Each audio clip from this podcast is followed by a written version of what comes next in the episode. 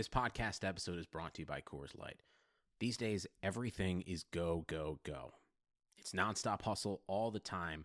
Work, friends, family expect you to be on 24 7. Well, sometimes you just need to reach for a Coors Light because it's made to chill. Coors Light is cold lagered, cold filtered, and cold packaged. It's as crisp and refreshing as the Colorado Rockies.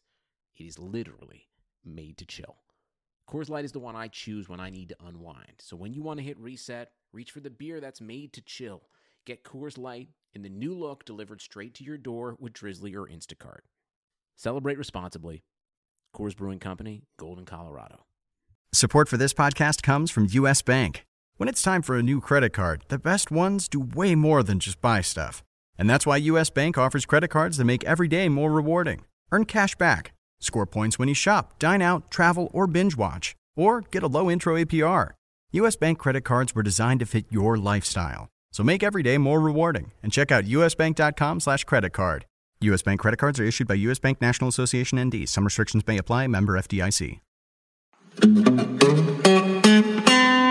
We should really turn to baseball this this pod. I mean, we could talk some politics, some other shit. I'm a little bit bored of it, actually. To be honest, the politics, coronavirus is really a dud. It's like it's not a dud. It might kill us all yet, but it's just going too slow. Like, just get it over with already. yeah, I hear you. I'm definitely ready to talk baseball. I've been studying about it like crazy. Um, obviously, I'm over football. Oh, the All Star game, I will say, was really cool in the NBA, and I don't give a shit about the NBA, and I won't even talk Warriors. But the the Elam thing they had, the, the new format was was awesome, and it should actually maybe be instituted in like real NBA season games, and that that was fantastic. But um, other than having a daughter, 104 degree temperature, homesick from school, uh, yeah, let's talk baseball. I, I, I the, the, league should be you ducking me anyway, right? You signed up for. Uh, I, I asked you beforehand. Please let me know. Give me give me. I don't even need any any notice. Frankly, I should have just said sign me up included. But you're obviously we could have you know gone over the dates, but uh, before I know it, it had already been filled. Yeah, what happened was I was trying to get it going before I leave for vacation next week for a few days. And because I like to do a February draft, that was the one that finished 12th overall last year, was the one you were in. It was in February. And I just think you can get teams that just aren't common when the bulk of the drafts happen because obviously the ADP is totally different. So I want to get at least one. I'll have a second one that you can be in, and I'll try to give you notice. So I just want to get it. true about the February timing um, of ours last year, but I, I, think you misspoke when you said the part. I, have been in both part twos. I think I'm positive for football because I remember the first one you somehow yeah. got like Nick Chubb and Kittle and all that, and I wasn't a part of that one. But later is the one that you were, you know, threatening the overall during the regular season. Even though I think I passed you in the postseason, but but um, but so the baseball one last year, you think it was number one or number two? I know it was number one. The football okay. was number two. The baseball is number one. But I will do number two. But I just wanted to get a February one going. Uh, so, so, oh, so what happened was I, so I emailed Greg and I was like, can you do it February 29th? And I wasn't even going to start promoting it for like another week. And then after I sent it to him, he's like, yeah, I'll get it done the next day. And then after I was going to bed that night at like 1 a.m. and I was like, oh, wait, that's when I'm on vacation. So I got up, I emailed him like, just scratch that. I'm going to have to come up with a new date tomorrow. And at that point, I think it was Saturday or Sunday no, maybe it was Sunday. I sent him a new one. I said, "Can you just do this Friday?" Because I also have to. There's not that many times I can do. Like all the 9 p.m. Eastern start times are 2 a.m. my time. So I found a 6 p.m. starts at 11. Will be over by one. That's fine. Or I was trying to do a Saturday one, which they didn't have this weekend. So I picked one on Friday at six. And Greg's like, okay, cool, I'll start selling it. So before my XM show even happened on Monday, which is usually when I would sell it, it filled. It filled on Sunday, actually. So he, he put it up Sunday morning and it filled a couple hours later. So usually there's like two or three people that sign up. And on Monday, we push it on the XM show. And that's when I would email you and say, by the way, here, here's a link to it. But it didn't even, it was sold out in like on a Sunday in a few hours. That is, I mean, people want your action. Or no, really, what does that mean? That is funny. I mean, I guess you're popular. I mean, obviously, the, the more uh, boisterous you are, I guess it makes sense. I get, it's been kind of pretty quick the last few of these things, hasn't it? Yeah, like it takes like three or four days. This took a few hours on a Sunday. Like this is yeah, over. That's impressive. Yeah, that's yeah on a Sunday. So, that's yeah, why I didn't notify you. And I was like, oh shit, a long I, weekend too, right? I mean, it was like a holiday Monday, so people are, should be gone. So yeah, that's impressive, man. Yeah, so I was like, I didn't even have a chance to notify you, and then I saw that you didn't sign up, and I was bummed because I'm like, the sure. last two ones you signed up for are my best two.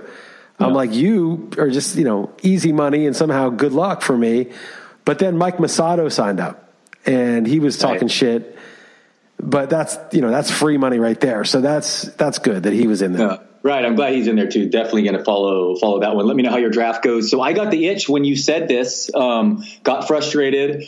Had only been in that one in person draft uh, on base, um, and uh, yeah, it was President's Day, so uh, I signed up for a RotoWire online championship Monday night and uh, did one myself and had a definitely fun. So I, uh, uh, yeah, and I'll definitely do it again though with you. So just give me a heads up before we do it. But um, I got the ninth pick in the one on uh, I did Monday, and I believe you got something similar to got your eighth, in yours, yeah. right? Eighth or ninth, yeah, got yeah. And you, well, how did you do that? Uh, I mean, sorry, your, your KDS.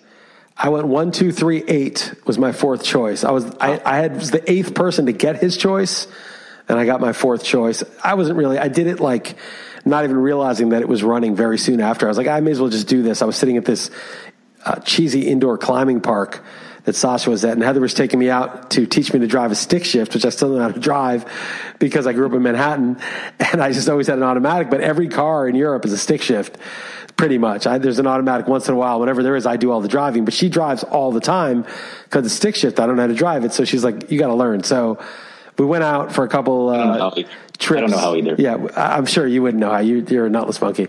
So I went out on a couple trips. You know, I was like avoiding these kids. You know, they're like walking in front of the car. But the good thing is I know how to drive a car, so it's not like you know I'm just learning this particular way of doing it. So I'm not going to like not know how to step on the brake or. But it is a little more involved. So I was doing that. I set my KDS at this climbing park, this indoor climbing park. And then a couple hours later, I was like, oh shit, it ran and I actually didn't realize till the XM show the next day. Jeff was like, what, did you do for KDS? I was like, well, I'm hoping to get, and then I checked and I was like, wait, I got eight. I didn't even realize it ran. So I'm fine with eight. I, I think it's, I'd rather have one of the top three, but after that, middle of the draft is good for me. Yeah, it makes sense. I think I want one of those top three. Yeah, exactly what you said. Um, I think it's it's different with the one I did, the RotoWire 12 team. I, I wouldn't mind the end but I was doing my TGFBI settings this morning and 15 team. I don't know. I kind of want before that, like like what you're saying, eight or nine. But that's for a different strategy we can get to if you want to. But um, your your sheet you came up with, I appreciate. Uh, want to talk about that and what you've done, some formulas and all that. Yeah, have you looked at it since? I've really updated it, man. I put everything in this thing.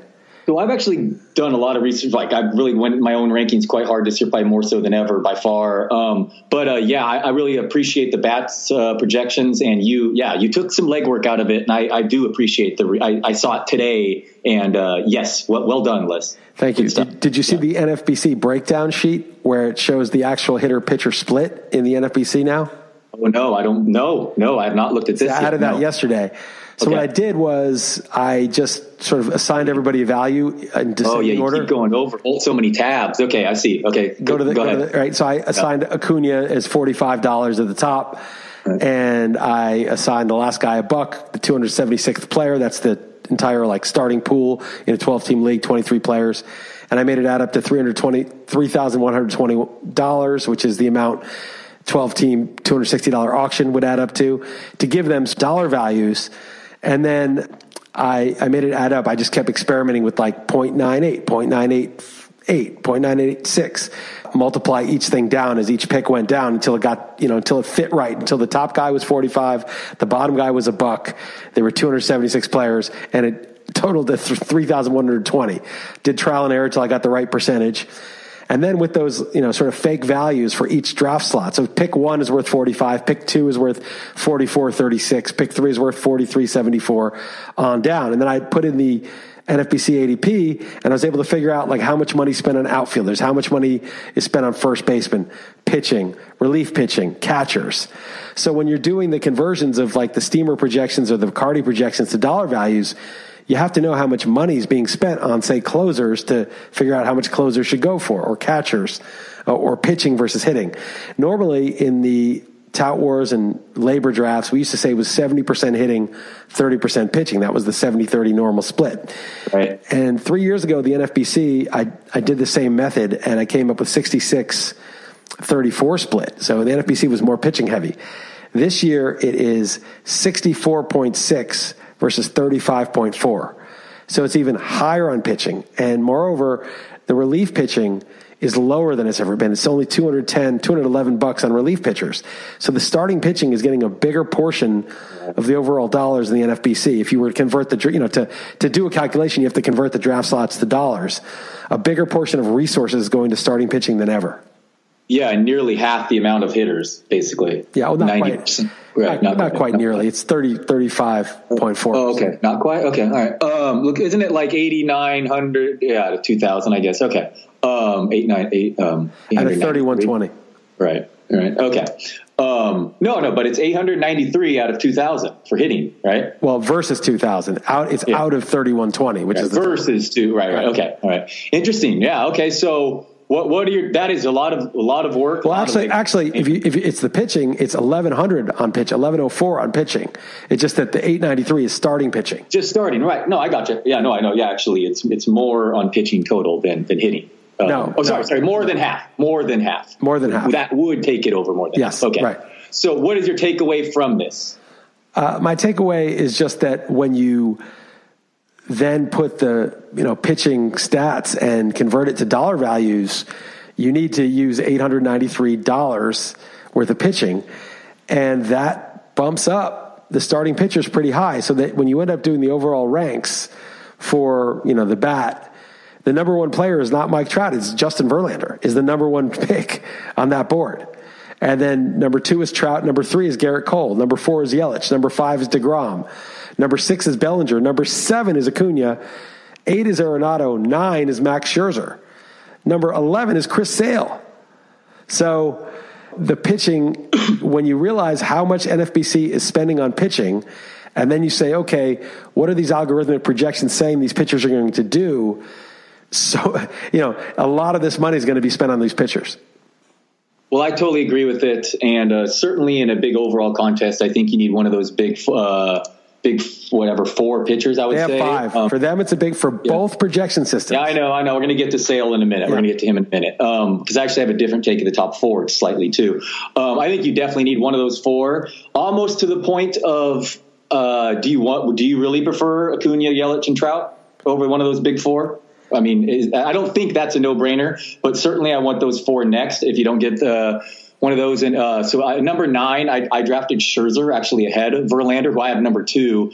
Um, just the more I looked into him, I kind of wanted to buy a guy coming off not a huge workload, and it wasn't because of arm issues. And if we're not worried about Verlander's age, why should we be worried about Scherzer or less of a workload? And he has the NL, and uh, his his average fastball velocity and swinging strike percentages were both career highs last year. So whatever you want to quibble of those four, um, I do think Scherzer belongs right there the, with the top of the big three. And then what do you do with Sale? I've come around on him since I've done this draft, but um, I've moved him up just yeah to number five on my starting pitcher rankings. And um, yeah, I look. He, he, supposedly got the PRP injection in the offseason, and Andrew says you're good to go. I see this all the time. He threw. His elbow feels better than ever. Um, I'm just assuming the pneumonia is just that.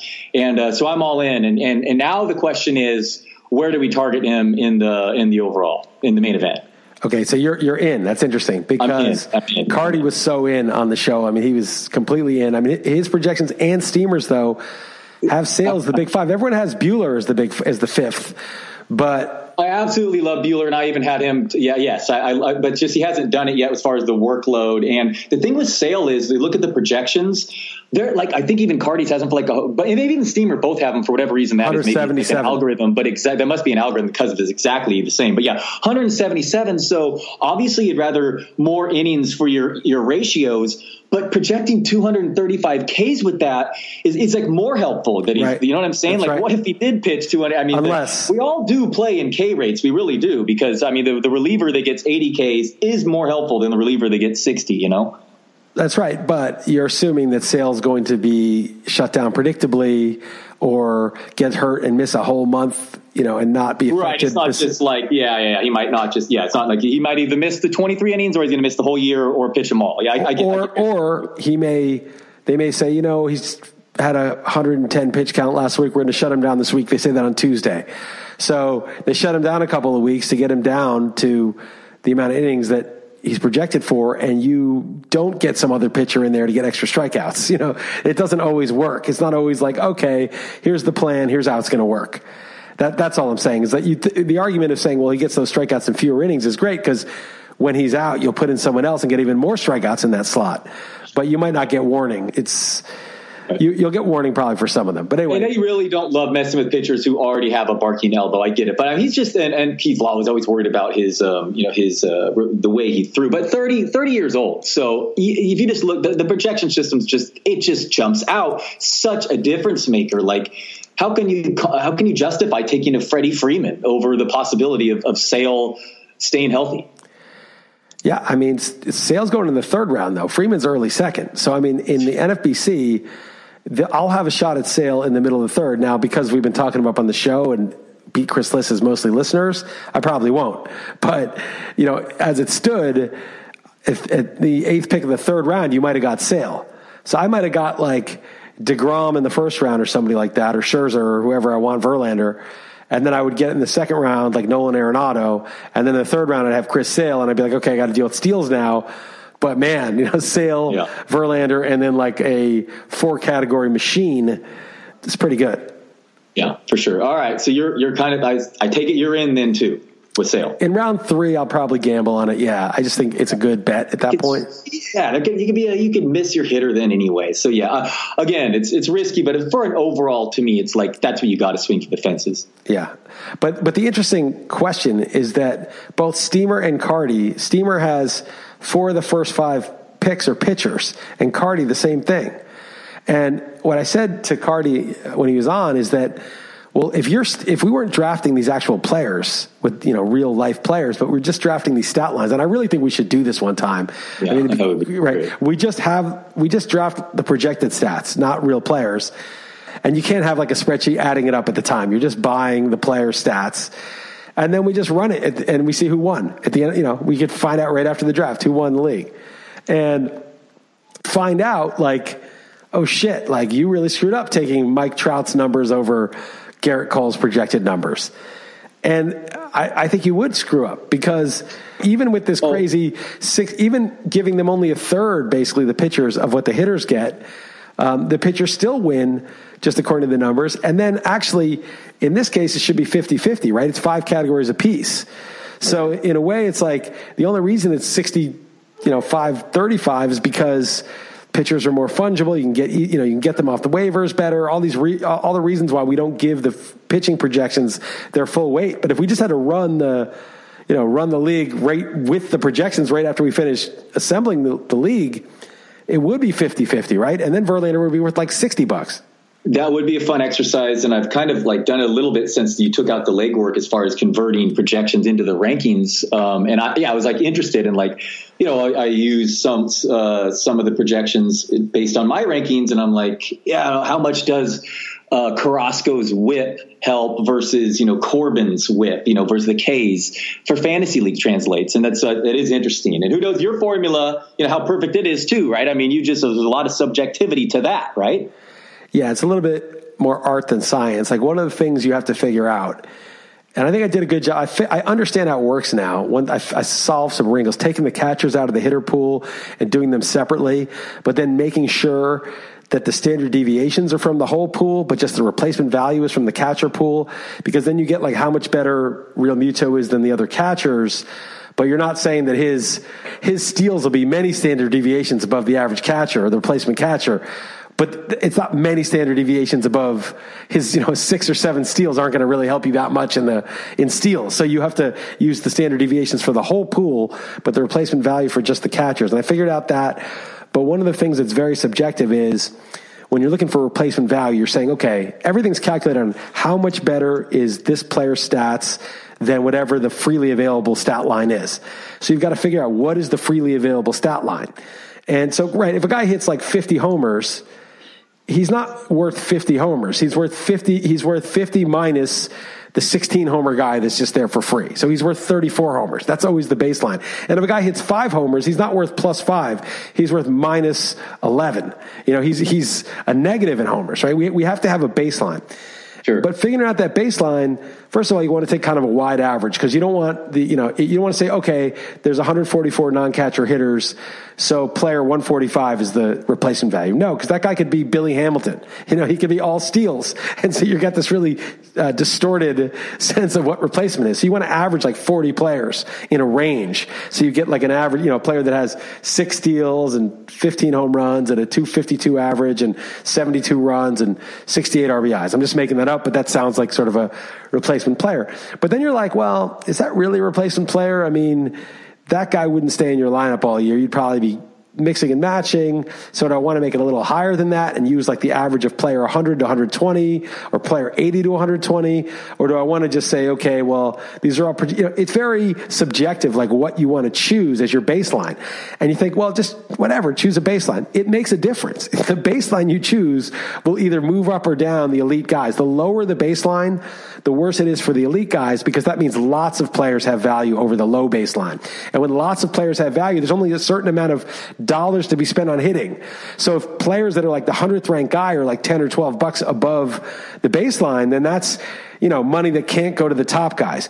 If you make the, the replacement value super high, so it's like the 50th guy as replacement, well, then only the top 49 guys are going to have any value. And then Trout's going to be like 80 bucks.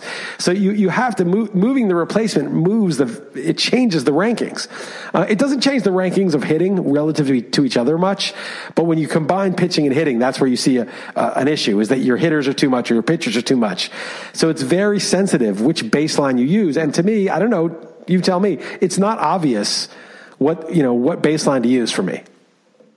No, I don't think it's obvious either. That's an inexact science for sure. I would love to kind of. I would like to see the the batting average comparison among catchers. Like uh, how, well, how I'll tell you. Properly... I can tell you right now. Okay. So, okay. I, all right. So the okay. using the bat, I think I use catcher twenty to thirty. Right. So twenty four is you know there's twenty four starting catchers in a league, and the the replacement value batting average is two two thirty. yeah, that's pretty bad. Yeah. Okay. All right. I mean, and then how many? And then how many help you there? Like two or something? No, because remember, um, they're, they're relative to each other. So you, right. you, know, you yeah, have yeah, two yeah, catchers. Yeah. Now they don't get a lot of, they're not worth a lot because, you know, the standard deviation, again, Realmuto's got seven steals. That's the most of the catcher. So, okay, he's many standard deviations better than, you know, in, in catcher steals, better than, you know, most of these guys, but because it's small, the standard deviation. But when you put him back, when you put use the standard deviation from the whole pool, it's not much. He only gets you his, you know, he's he's getting you like his steals are worth not very much. They're worth like you know 0.72, and then basically they're worth about a buck or two. You know, like you're, you're not they're not worth that much more than the average. You know, the average catcher has about three steals. So like Realmuto has seven. Okay, but you're comparing it to the the rest of the pool. Um, but you're comparing the replacement to the rest of the catcher. So the replacement catcher, at least uh, on Carty's projections, has 344 at bats.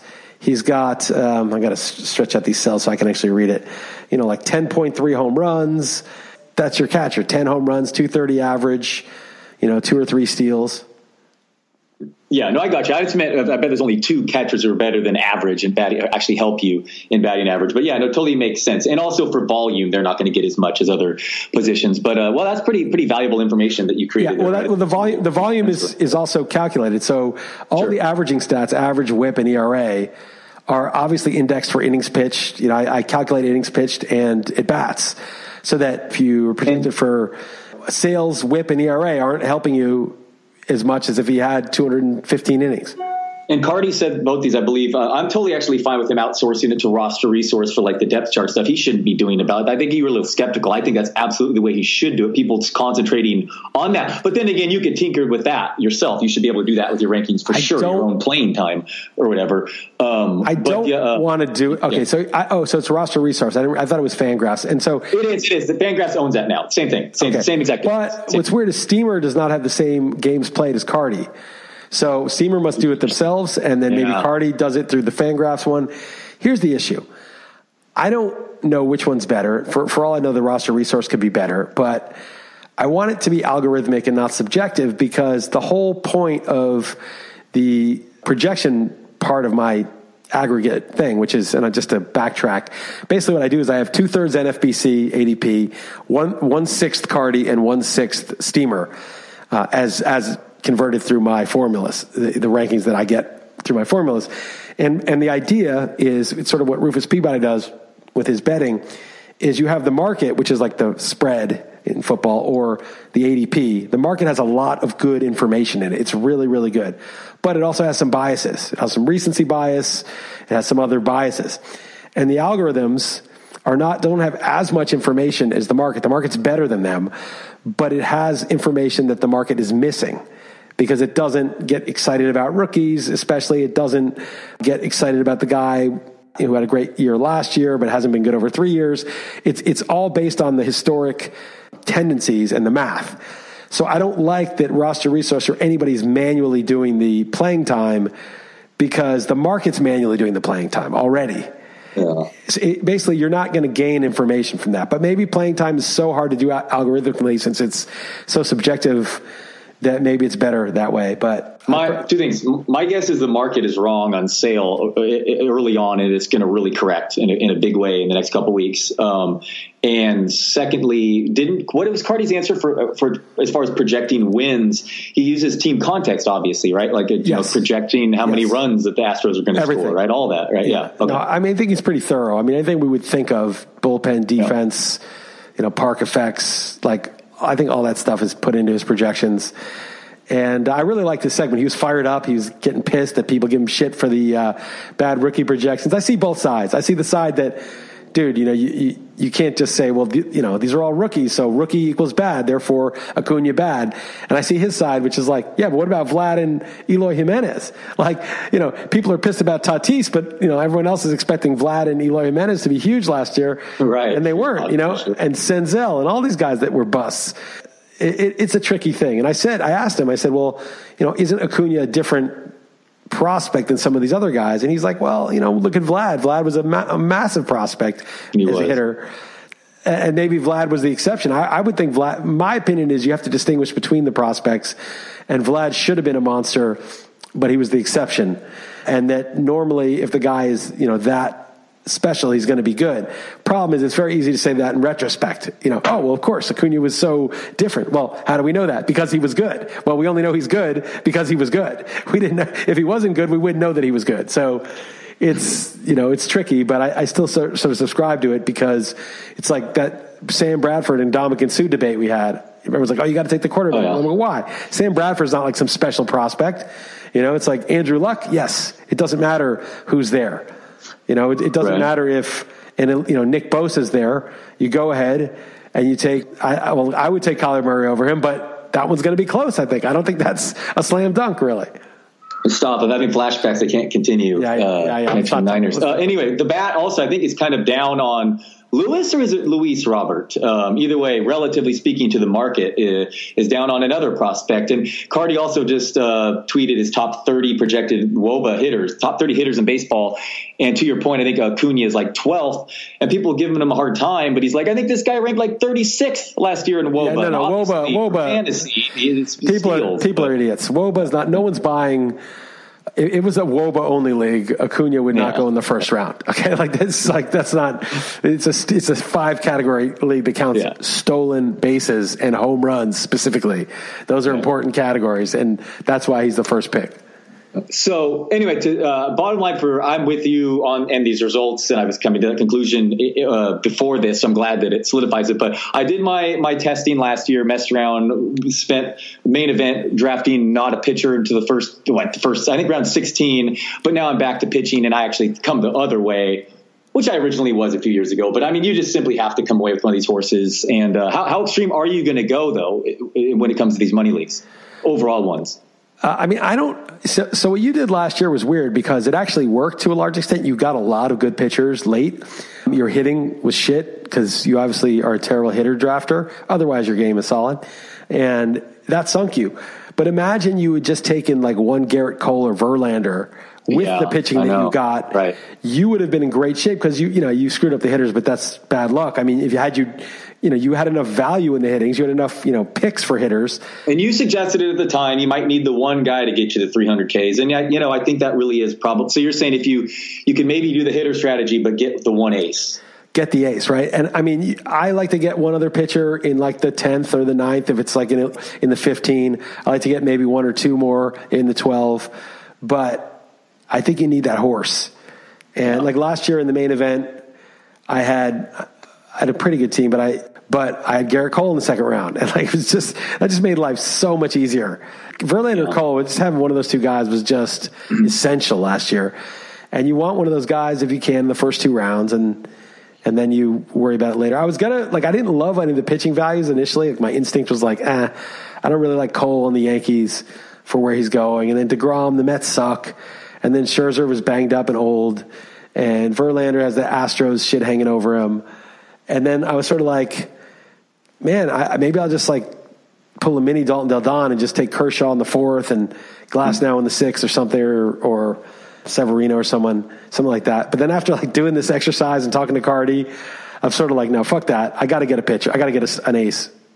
Yeah. No. Okay. All right. Well, they're together then. Um, upset that I can't draft against you Friday night. I'm more prepared uh, than usual this early in the season, but uh, hopefully we'll do do another one soon. Um, one other sports thing I wanted to bring up, last one, is uh, the Astros thing. You've been ranting about it on Twitter. Uh, Air Jordan, man, Yordan Alvarez is my guy. The, one of the guys that sticks out to me as far as ADP. I, I, drafted him in the third round in this league, which was over way higher than his ADP. But I get it; he doesn't steal position eligibility, just DH, but uh, pure talent level. I just think, he, and there's even knee issue now. Dusty Baker saying, uh, but I, I, just think the guy's a monster. Um, so does he get affected by this? And just talk in general, your your Astros stuff.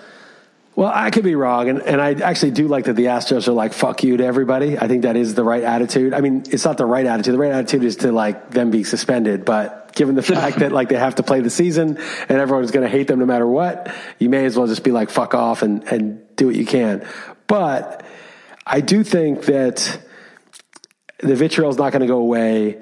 I don't know if they're going to get hit by more pitches. I think there's going to be an eye on that early, but umpires not giving them benefit benefit of the doubt. There is a real thing that they're not going to know the pitch coming. I mean, that is a a disadvantage. Sure.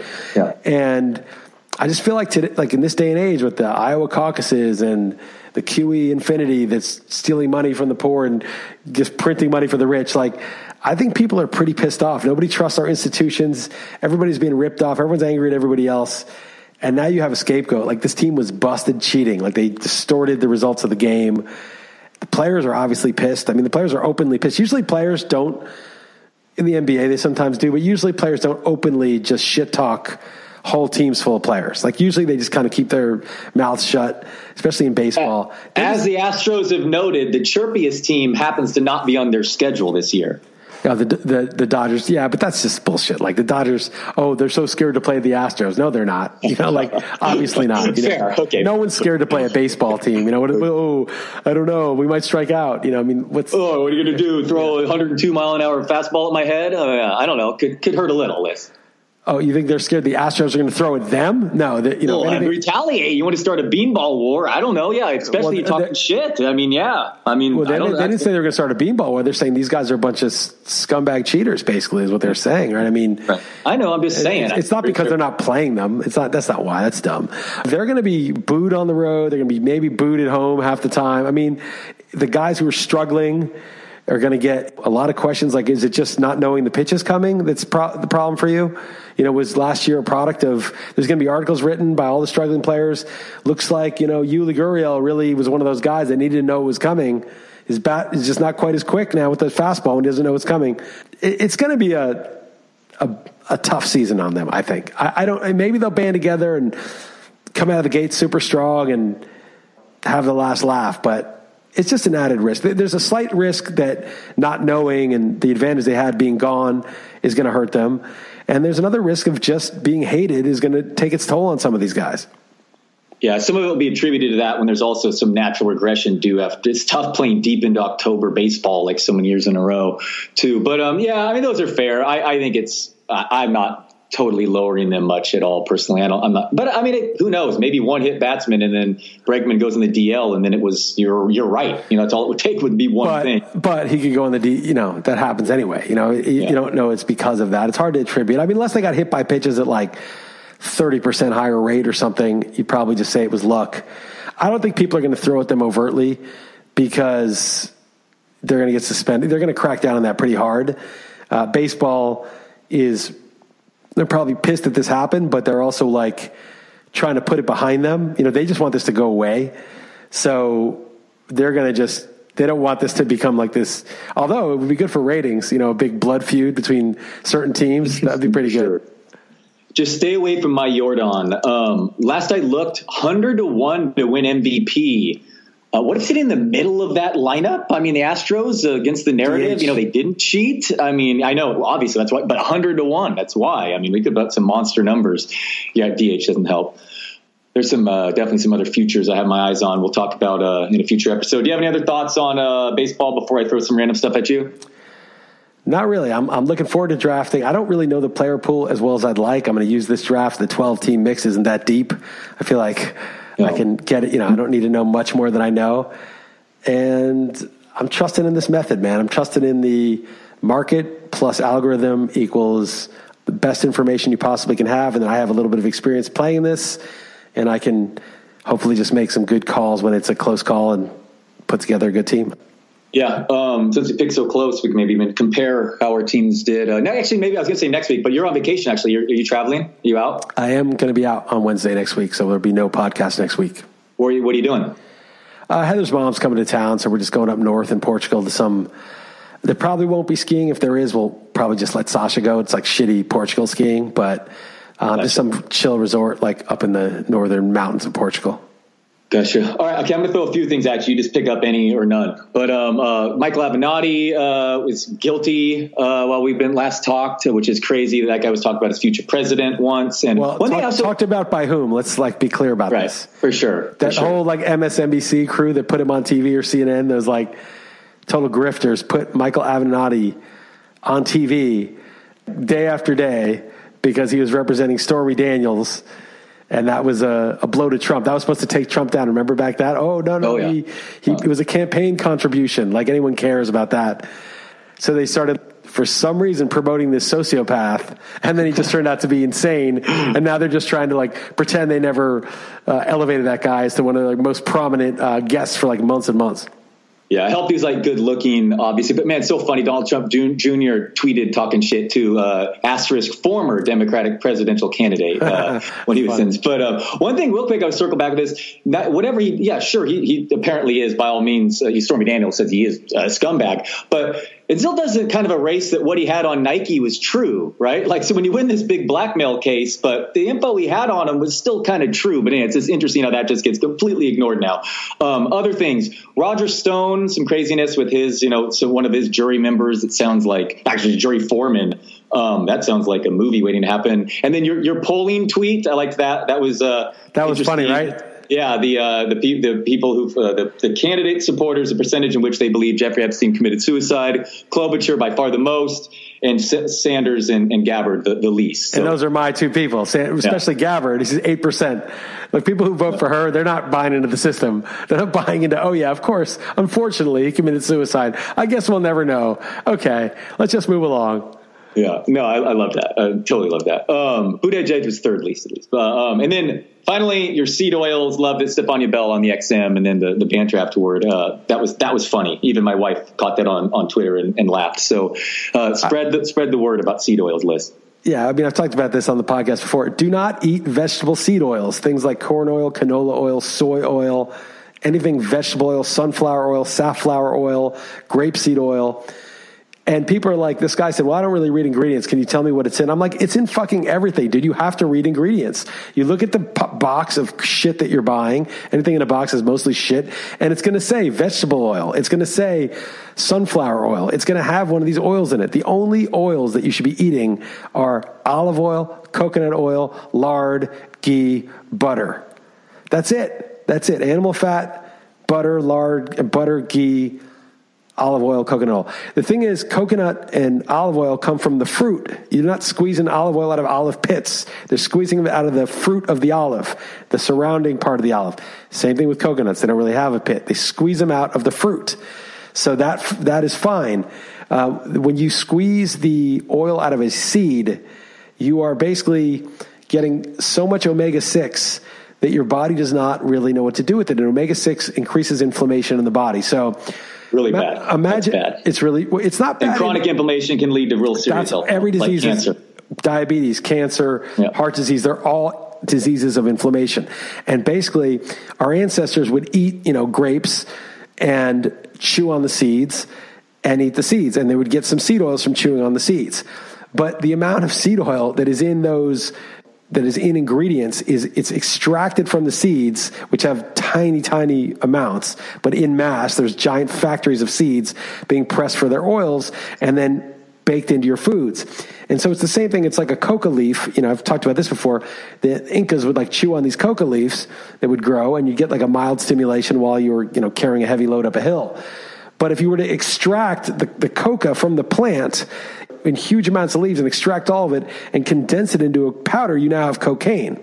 And if you're on cocaine all the time, you're going to develop some probably some dependency and maybe have a heart attack eventually. So it's not the substance that's the problem in the coca leaf. It's the dose that's the problem.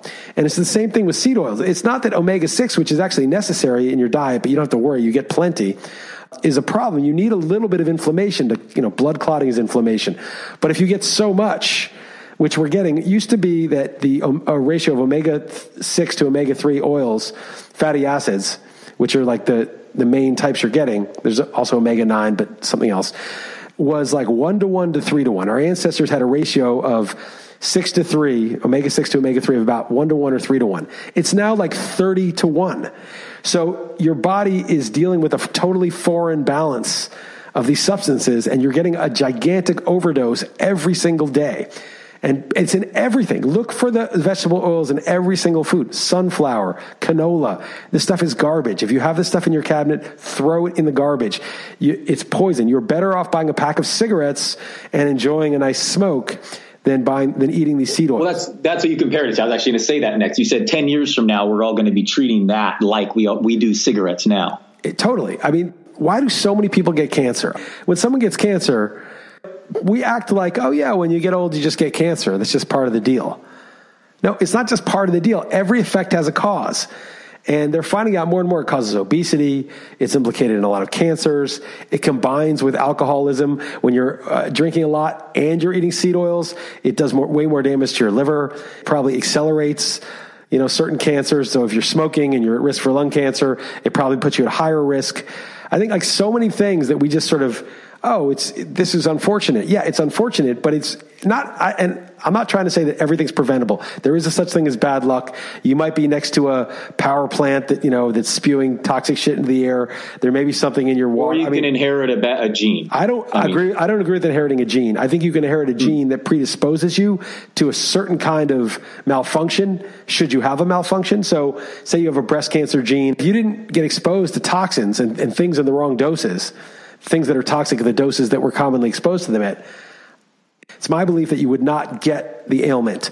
Your gene just means when the shit goes wrong, and something's almost certainly going to go wrong in moderate size with the food we're eating and the environmental toxins, that this is the way, this is the shape it's going to take.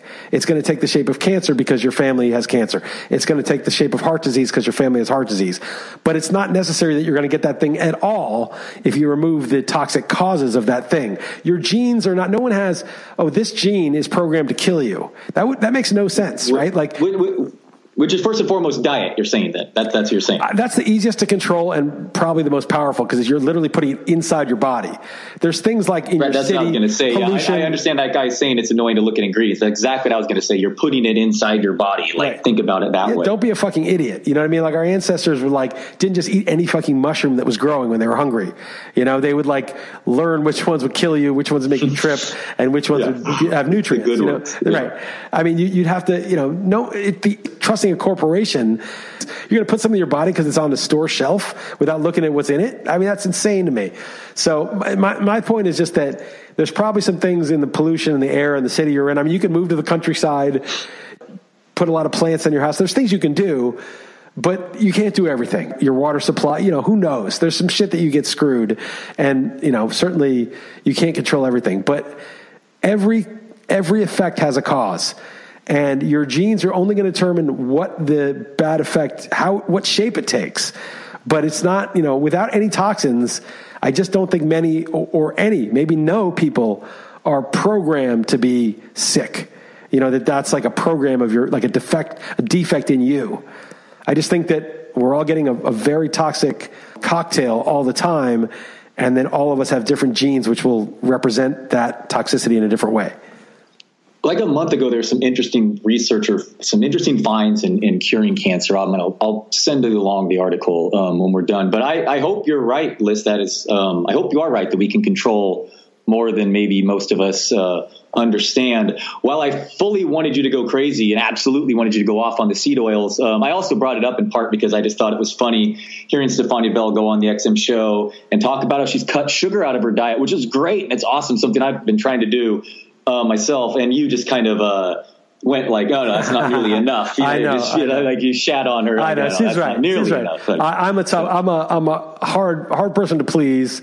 I'm Yeah. hard on other people. I'm hard on Sasha with her math homework. Though she's doing fourth grade math. and oh, math. being your uh, Yeah. only, poor, yeah, Yeah, but imagine. she's really good, and she loves. She wants to do math all the time. So I guess I'm not that hard on her. I haven't like destroyed the the spirit in her yet. But I'm like, come on, focus. Like you know, I'm stop guessing. I'm like, stop guessing. You, you don't guess in math. You either know it or you say, I don't know. How do we do this? Don't guess. I don't want you to. It's not about getting the right answer. But I'm hard. She's only just turned eight, so. You know, I, I'm hard on people, but I was trying to say I was I was should have said that's amazing.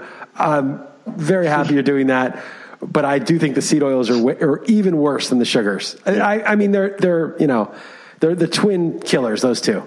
Right, right, totally. No, no, no. You did it. You you did a service again for everyone, and you talk. You said you get a new listener every five seconds or whatever, and uh, nothing will beat it when you told everyone on XM about you know the, the problems with uh, sunscreen and that because that really seemed out there to people. But I still appreciated it, but especially coming after true. Stephania brag, you know, Stephania deservingly talking about how she's doing a health benefit, and you like kind of like you know you need to one up that and do even more. I'm ju- just trying to help her. You know. yeah, yeah, for sure, man. All right, man. That's all I got.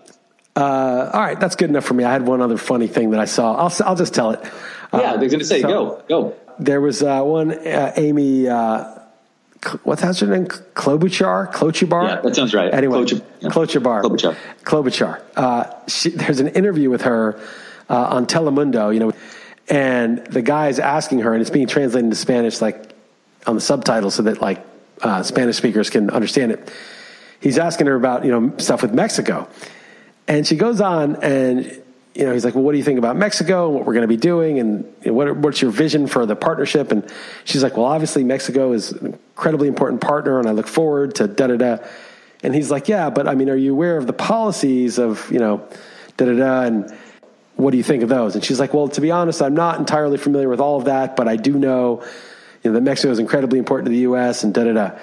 And he's like well you do know the, who the mexican president is right and then she's like, well, yes, I know that the Mexican president is blah, blah, blah, blah, you know, does this. And she, he's like, no, but you know his name, right? And she's like, I'm sorry, I actually do not know his name. So she didn't know who the president of Mexico is. Okay. Now, I don't know who the president of Mexico is either, but I'm just some dude who lives in Portugal. I don't really think about Mexico. I mean, I like Mexico, but I don't really think about it much. But two things. First of all, she's a U.S. senator. She should know who the Mexican president is in that job. Like just period. You should know. Okay. But fine. I could say, I could forgive that. I could say, you know what? You pretend to care about Mexico, but you're just doing the bidding of your donors, obviously. So what do you give a shit, right? It's not really that important for you. You're just, you're just doing what you're told. So who gives a shit if you know who that is? But that's not the problem. I mean, that is a problem, but that's not the main problem. The main problem is she knew she was having an interview Right, right, Right. Why wouldn't you No, just go to fucking yeah. Wikipedia and write down the name of the dude and memorize it and memorize and look into a couple of his recent policy decisions and have some, like, if you're going on like Yahoo to talk about hockey or something, you're like, Dalton, I'm so sorry, we need you. And you're like, ah, I don't really follow it that close. Just talk about the goalies for tonight. You would go and you would actually look up a couple of things to say. Like, who doesn't look up just the basics? If you don't know the Mexican president and you're on Telemundo, I mean, Yeah, that's the What crazy the thing. fuck? Yeah, no, that's the crazy thing, right? It's not. Yeah, is the truly crazy thing is like, like you, you just don't give a shit. You just you, you just have so little regard for the actual job. You're just doing what you're told. You just want to get elected so that you can do what you're told and do the things that you're supposed to do for the people that you're, you know, your clients basically, the the interests that are. I mean, that it's it's like. I mean, anybody knows to just look up a couple of things. So No, that's just the bare minimum of before. Yeah, but it, let's not forget though, nearly half of her supporters do think Epstein committed suicide. Yeah, she's right. She's the highest, right? Because they don't care. They're not interested in anything. You know, it's just Yeah, I just no, that's funny, man. No, that is funny. I'll that, that's funny. I'll search for that clip. That's yeah. No, that's that's bad for sure. it's painful because the guy keeps asking. He's like, you see him being like, no, no, no, but I want some specifics here.